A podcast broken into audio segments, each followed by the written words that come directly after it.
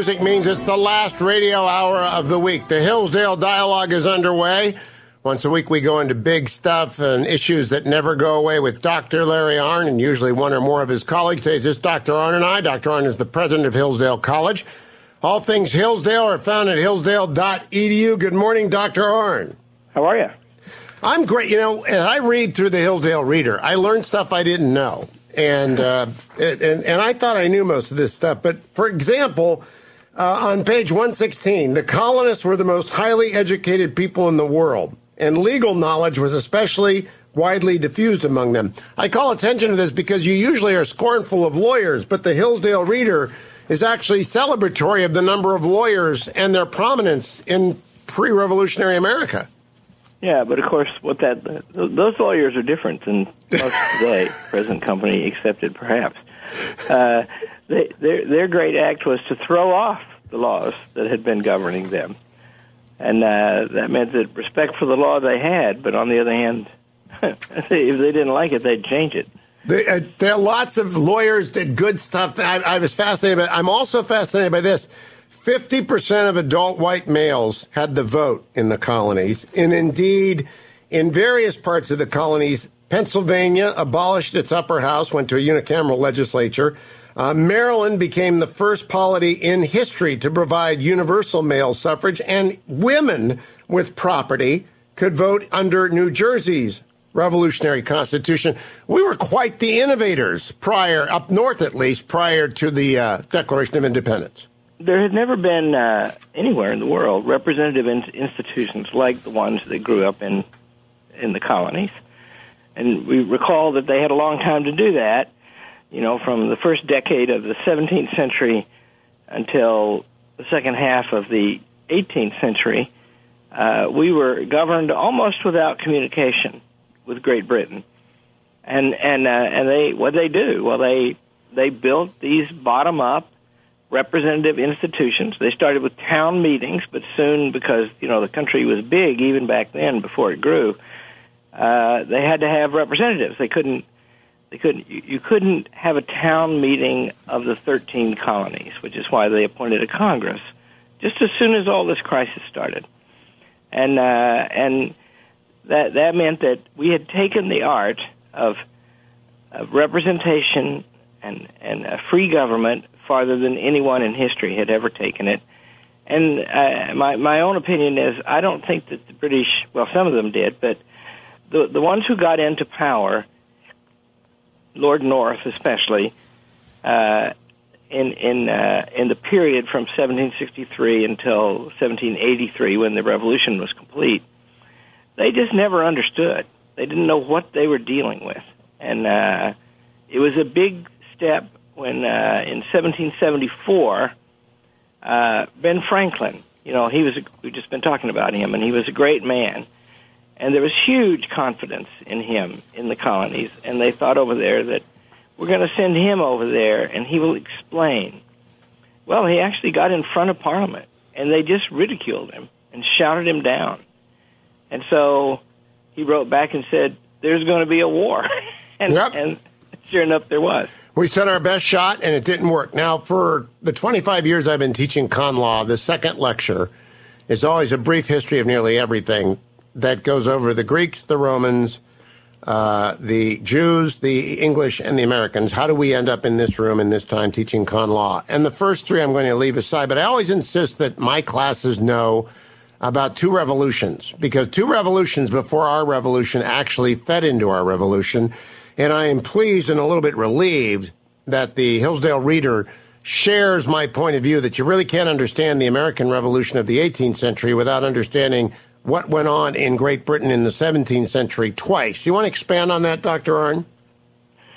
Uh, well, the uh, the British became fond of deposing their kings and once executing him. And what was the issue was the same both times, uh, and that was he was acting, especially in revenue matters, without the approval of Parliament. And the Parliament wouldn't uh, there, were, there was a religious uh, component to this. Uh, the Stuarts had Catholic leanings, and England had become decidedly Protestant. under Elizabeth I, especially. And so uh, uh, they uh, they suspected them, and then that reflected then the alliances that the king made. The the the, the Stuarts were close to both James I and and Charles I were close to France and Spain, great Catholic powers, and uh, and so they uh, you know they they were nervous about that, and the disposition of the of the revenues of England was that the king was very rich and he could sort of run his court, run his administration with the revenues that he controlled, you know, mostly by owning land and people paying rent. But if it came to a war, he wasn't rich enough, and so he had to go ask them. And uh, and they he didn't want to convene parliament. They were they were troublesome. Uh, they compelled Charles I to execute one of his prime advisors, and that was distasteful to him, of course. And his wife really didn't like it. And uh, and so you know, I mean, they it's, these are rough times, right? I mean that that that minister got executed, got his head cut. Yeah, he got his head cut off, and so that those are hard things, right? And then you know, finally they just and then the king sent uh, soldiers to the House of Commons. We've talked about this before. It's now the great no-no that anybody, any any power, any executive power, should enter the House of Commons without permission of the House because he sent soldiers to arrest several people, Hampden and, and Pym and Oliver Cromwell significantly, uh, and they had fled. They knew they were coming. And so there he is with a bunch of soldiers staring around at the House of Commons, and that's as great a symbol as there could be, and all the symbol they needed. And the next thing you know, they formed an army and they started fighting, and the fighting was back and forth, kind of even. And then Oliver Cromwell went away for a year, and he formed the greatest army that had ever been formed in England, called the New Model Army, and they just routed the monarchists. They fell as stubble before our side, I believe, was what he said about one of the battles. And they they win and they cut off Charles's head. And you would have think that the monarchy would have learned, but come around 1688, the glorious revolution, it happened again. The meanwhile, over in the colonies, they're just trying to stay alive, right? But they're yeah. watching. They're watching. Well, the so the ideas, you know, ideas go faster than ships, and so it, the, the debate about what constitutes political right, eh, you know, much stimulated, by the way, by the experience in America, because you know, just look what they're doing. It's never never been seen before. And you've got John Locke, you know, writing before this, not so long before this. And so this idea that authority to govern comes from the governed was getting about. And that was an issue in both of those revolutions. Uh, the second revolution, they didn't kill the king. They did have a short war. Uh, Churchill's ancestor, the Duke of Marlborough, was involved in that uh, war. Uh, and again, it was the same thing. And uh, James First fled to, sorry, James Second fled to France and lived out his life there, and had a son who later became the Young Pretender, is what they called him. And so that strife in British politics about where does the authority of the crown come from that that echoes in the American Revolution, which of course took it much further and and early took it much further.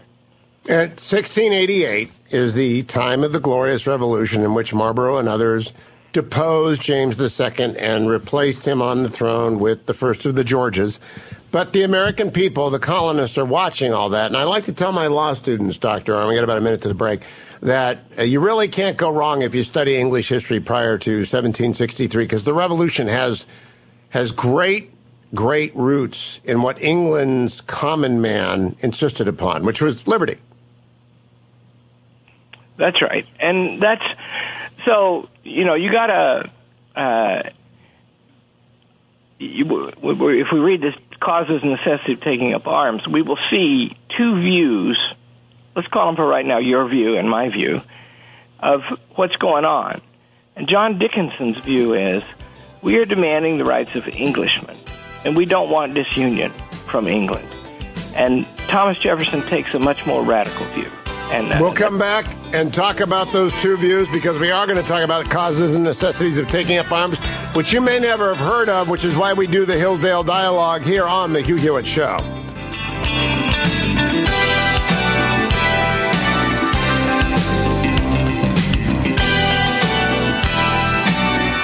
Somewhere in the world, news is happening. You'll hear it here first, but only if you're here when Hugh Hewitt continues.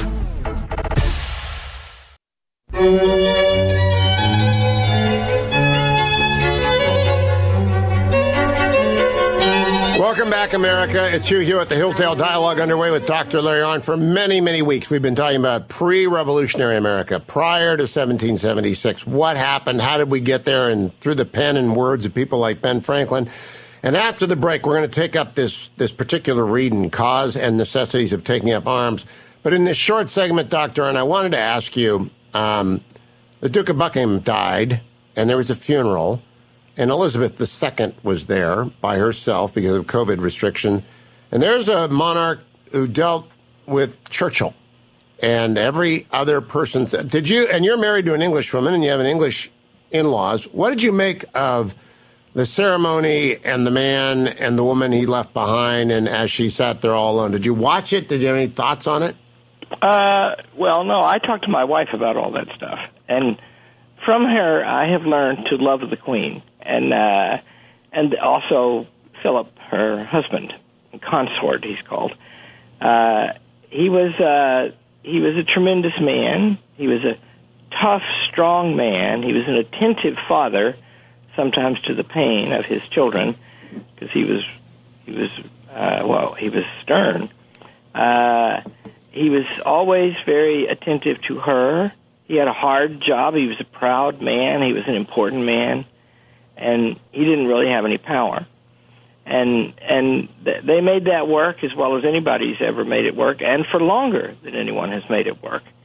Uh, it you know the queen the queen I I uh, you know I'm an American right, so I always thought it was kind of funny to have a queen, and uh, I, I think, you know, I'm an American. I think the title of in the Catholic Church, which I respect, are also kind of funny, right? But I, I once said, I don't understand why the woman has been there so long and she doesn't let her son take over. He's getting to be an old man. And my wife just replied in a flash. She said, You just have to read the coronation oath. She took an oath to do it as long as she could, right? So, in other words, here's this woman who's bad. It's, it's it's almost like being a nun. You know, she's bound her life to her duty to her country, and so did her husband, and they carried that off as well as ever. And she is almost a pre-modern figure. Uh, she, I think, she drove the lorry during the war. I think she was serving in wartime London as part of the transportation corps, as I recalled. And her father was there throughout the entire. And she became queen very young. And here she is still standing. Yeah. You know, there's, it's just remarkable, actually. If you look at her today, you've got to. You, you, you, I, I encourage people who are interested in the queen to go look at photographs of her over her life.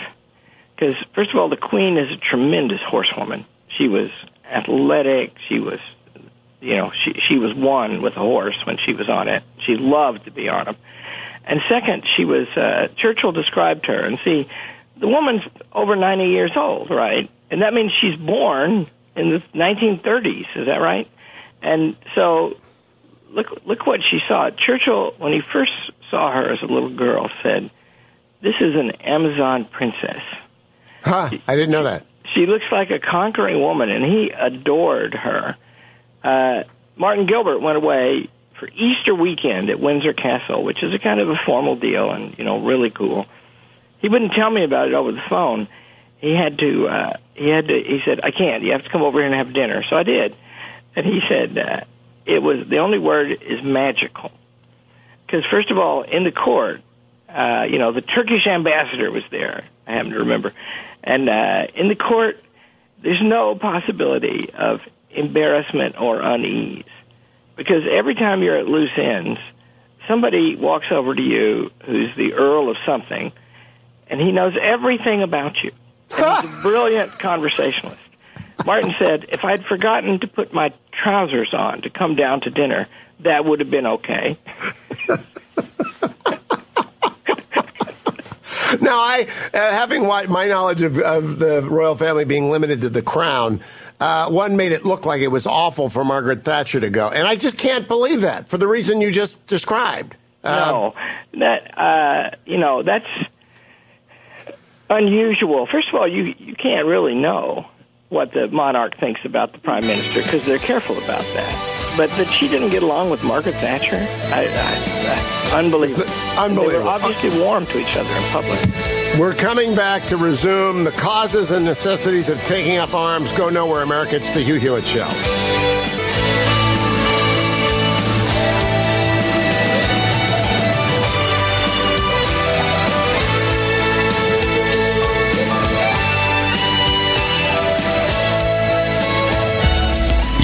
Middle of a non-stop action-packed information blitz. The Hugh Hewitt Show is coming right back.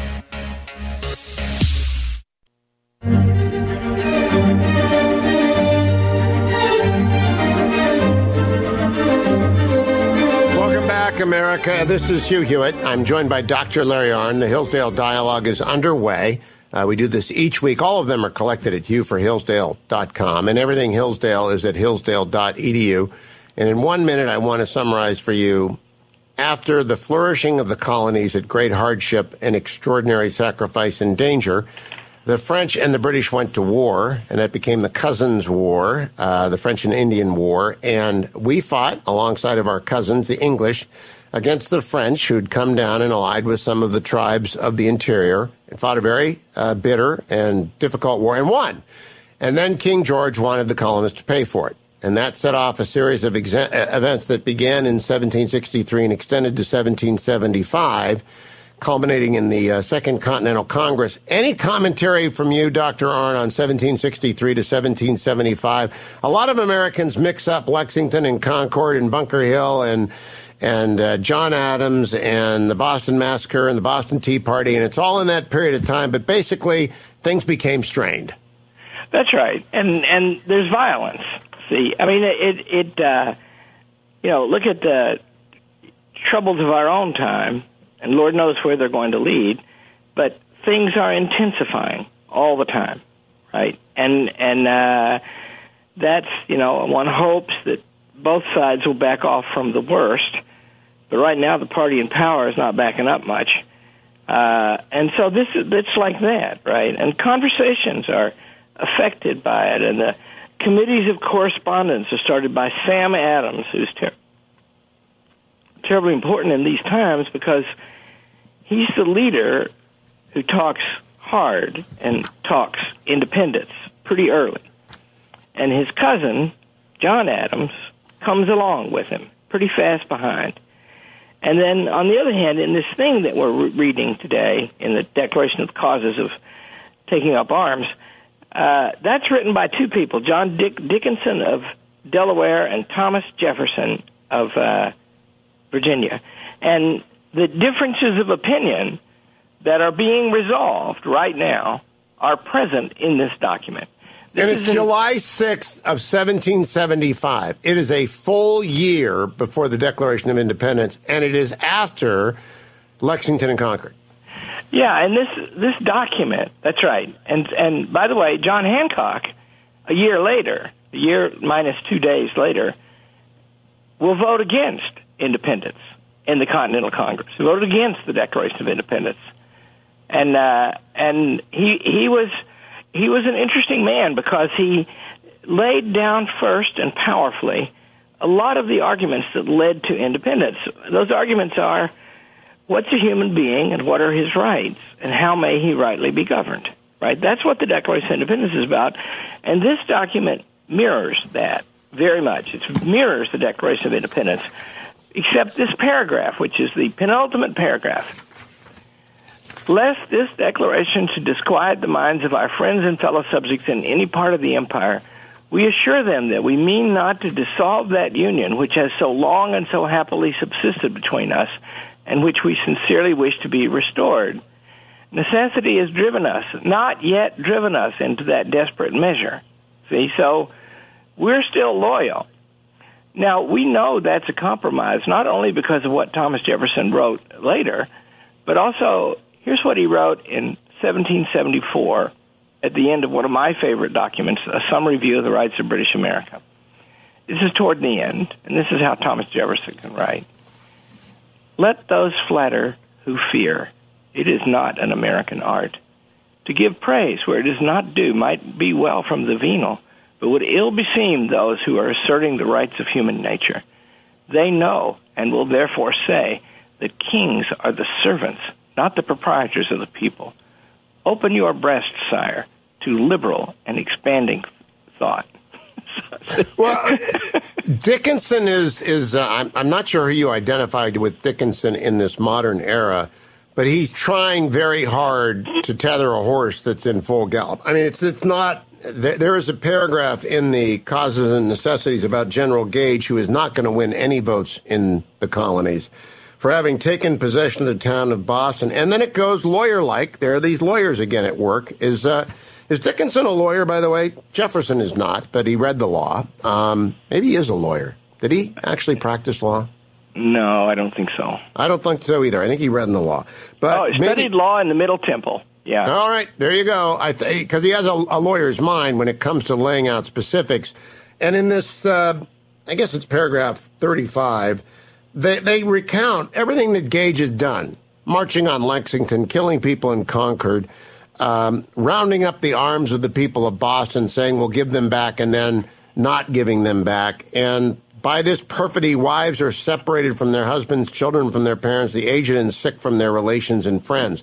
This is all an appeal to reason, right? They're trying to persuade George III or Lord North, because they're particularly harsh about Lord North, to give it up and stop acting this way. Well, see, that's the uh, exa- that's the exact parallel of the of the uh, let facts be submitted to a candid world, and then the list of those facts. there are 17 paragraphs in that part, middle part of the Declaration of Independence, and that's a list of all the bad stuff the King and the Parliament did. And see, that's part of the you know, we're, we're, we're becoming acquainted again in America with the fundamentals because the debate is fundamental. And, and, uh, if you just read, you know, the authors of the Right of Revolution, Locke and Sidney and such, they will explain that, uh, you have the right, every person and any group of people have the right any time. Lincoln proclaimed this, by the way, in the face of secession, to throw off the government and substitute a new one for it. But you don't want to do that lightly because it'll, in Locke, it's called the appeal to heaven, which means the appeal to force. In other words, you place your hands in the hands of, you place yourself in the hands of providence because that can be dangerous, right?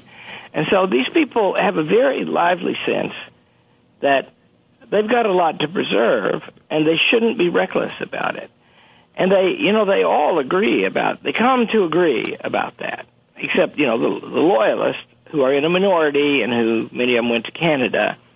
Uh, everybody followed down this line of reasoning that John Dickinson, almost as much as Thomas Jefferson, broadcast and made known, and everybody, everybody was reading these books, and and uh, and so revolution was justified. And then the harder question is, is it prudent? Will it work? Can we do it? Uh, and there is where, among the people who were revolutionaries, and Dickinson was one of them, that's where they differed, right up to the vote on the Declaration of Independence. And and uh, Dickinson, he was, he, he it wasn't just everybody was afraid of the war, but you know that that, that was the main obstacle early on. You know, the Stamp Act is in 1765. The French and Indian War and the Seven Years' War in Europe ends in 1763. And in the treaty, uh, uh, the king set a boundary toward western westward expansion in the New World. You know, to protect the Native Americans, by the way. Well, people didn't like that because they'd come over here for land, right? So right away, there's a cause of dispute. But nobody imagines at the beginning that this is going to lead to a revolutionary war. Which was in the first case a civil war. Nobody thinks that, right? But they come to think that. And by 1775, uh, there's fighting going on. George Washington is appointed the head of the Continental Army, and they've already named it that, although they don't know how big the continent is. And they and it shows their ambitions, right? And they and so yeah, I think it, it, it, this peril of war recedes as a deterrent because now we got war. Now we have. I, I am struck in the causes document by the frustration that overflows. This must be Dickinson writing this. Fruitless were all the entreaties, arguments, and eloquence of an illustrious band of the most distinguished peers and commoners. He's talking about at Burke here, I think. Parliament adopted an insidious maneuver calculated to divide us, to establish a perpetual auction of taxations where colonies should bid against colonies. They're very angry that they cannot come and reason together. That's what is, is manifest to me throughout causes and necessity of taking up arms, is that they just don't understand where the Brits are. And so, Dr. Arnn, uh, uh, since you're married to an Englishwoman and therefore acquainted with the crown, what were they thinking? Well, they were idiots. I mean, uh, you know, the, I, and here's why one is liberated to say that. I mean, of course, they were extremely capable men, but the greatest men in Parliament were Burke and Pitt, and you know, Pitt the great, both, both Pitts, uh, elder and younger, and the, the younger is the one who would soon lead Britain through the great wars with Napoleon. Successful. Those guys were friends to the American Revolution and to the claim that the Americans and see what, what is the claim. Just remember the specific claim. It's one reason why this reform of election stuff is so fundamental. Uh, they were not represented in Parliament, and Parliament was taxing them. And the first and most important check on the government is that whatever the government does, the, the governed have to consent to it. And there needs to be a means of effective consent. And that is just common dogma in in all the liberals in Britain, Whigs and liberals, and it's and most of the Tories, by the way, and very it's just uniform dogma in in the United States, where in the colonies where they had been practicing that for nearly a century and a half, and so this these acts that they start passing that tax them directly and that starts right ever, you know, in the instrument that ended that seven years war.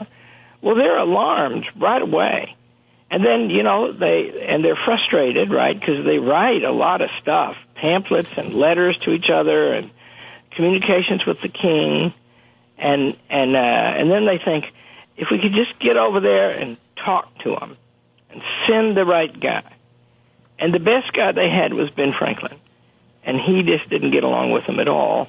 And then it's very significant that uh, Franklin left London and went to Paris, and they just loved him over there. He was like uh, a rustic.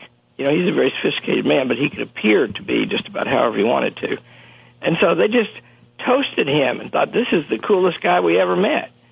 And so that just just that, just the the difference in manners and outlook, and and Franklin was very capable of you know representing a wild new world that nobody had ever seen, and he was very capable of sophisticated conversation. So he could Which do is, whatever he needed to do. That's why we read him first, but it was it was unavailing. It had proceeded too far. When we come back from break, we'll talk about how far it had proceeded, in fact, and why. Don't go anywhere, America. The Hillsdale Dialogue is underway. Visit hillsdale.edu. This is the Hugh Hewitt Show.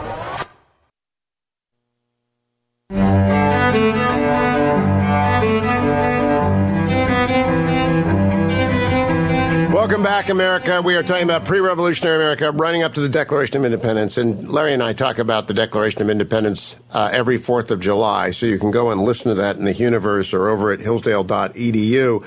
But I had not before read this broadside that you dug up from somewhere. I gather it was over at the University of Michigan that they found in General Gage's papers. It's anonymous but it includes in it a sort of typical exhortation of the time right before the revolution. My countrymen, we must either unsheath our swords or be slaves. Your understandings would be affronted were the last to be put to you.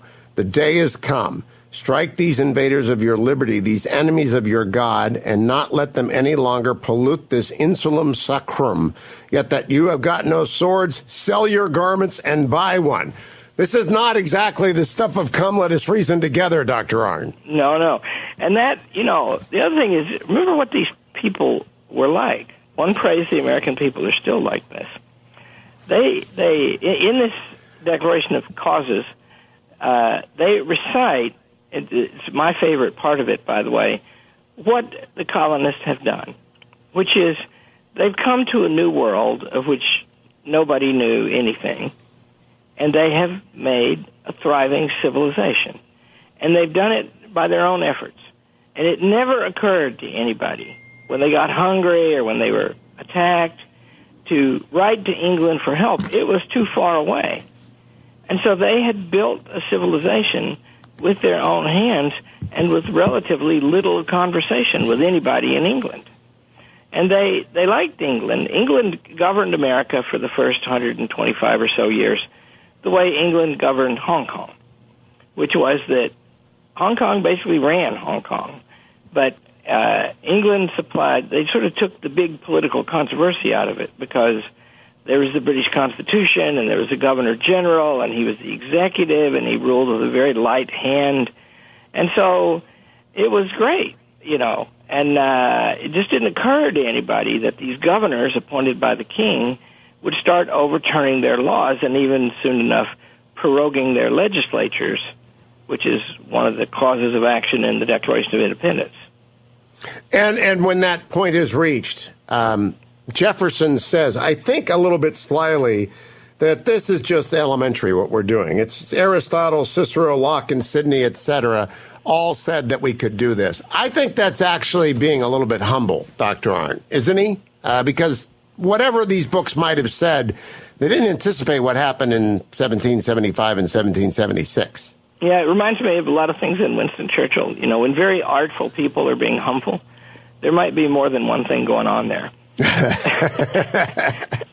and of course, the effect of that, which he wrote long after the Declaration, uh, the effect of that is to further establish it as an expression of the American mind, right? Which is what he wanted it to be.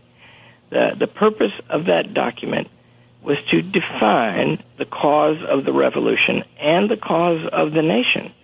And they were very deeply understanding of such things. And uh, that means that, you know how uh, celebrity culture works, or what you do, everybody does. Um, it's always the I word. I did this and I did that, right? Well, the trouble with that line of work is you're not inviting anybody to join.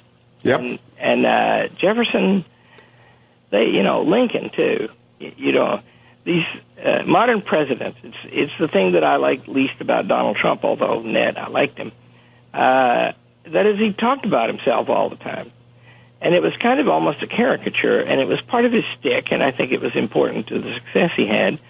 But now, you know, I mean, they're all kind of like that, right? Uh, Joe Biden, you know, he's uh, Bob Dole used to talk about himself in the third person. Bob Dole thinks, you know, yep. and uh, and you know, who cares what he thinks? State the facts. State the State facts the and, right? and take it to Congress, That's which right. they'll debate it. State the facts and take it to Congress. And we began as a Congress, not as an executive. And we'll come back to that because uh, even the hapless Continental Congress got the Northwest Ordinance right. And next week we're going to talk about that. I would refer again everyone to our Fourth of July show, which we play every year on the Fourth of July. We've talked about the Declaration many times, Dr. Arnn and I, and we have summarized it in our Fourth of July. We're going to skip over that next week and go right to the Northwest Ordinance. But wanted you to understand one great thing. It took a long time, but boy, when it broke, the storm broke, Dr. Arnn. That's right. That's right. And then it was a long, ugly war, often desperate.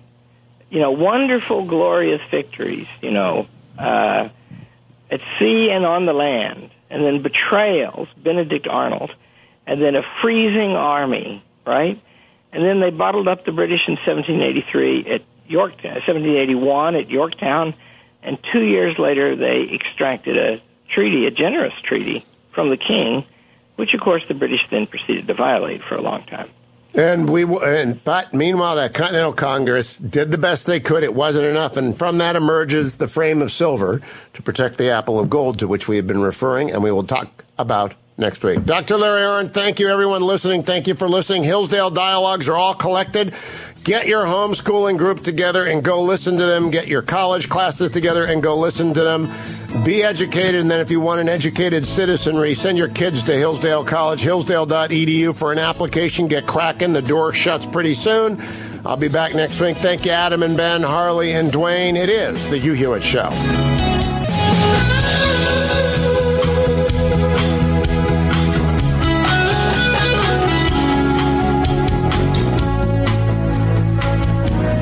But you absolutely, positively need the truth, this is where you turn.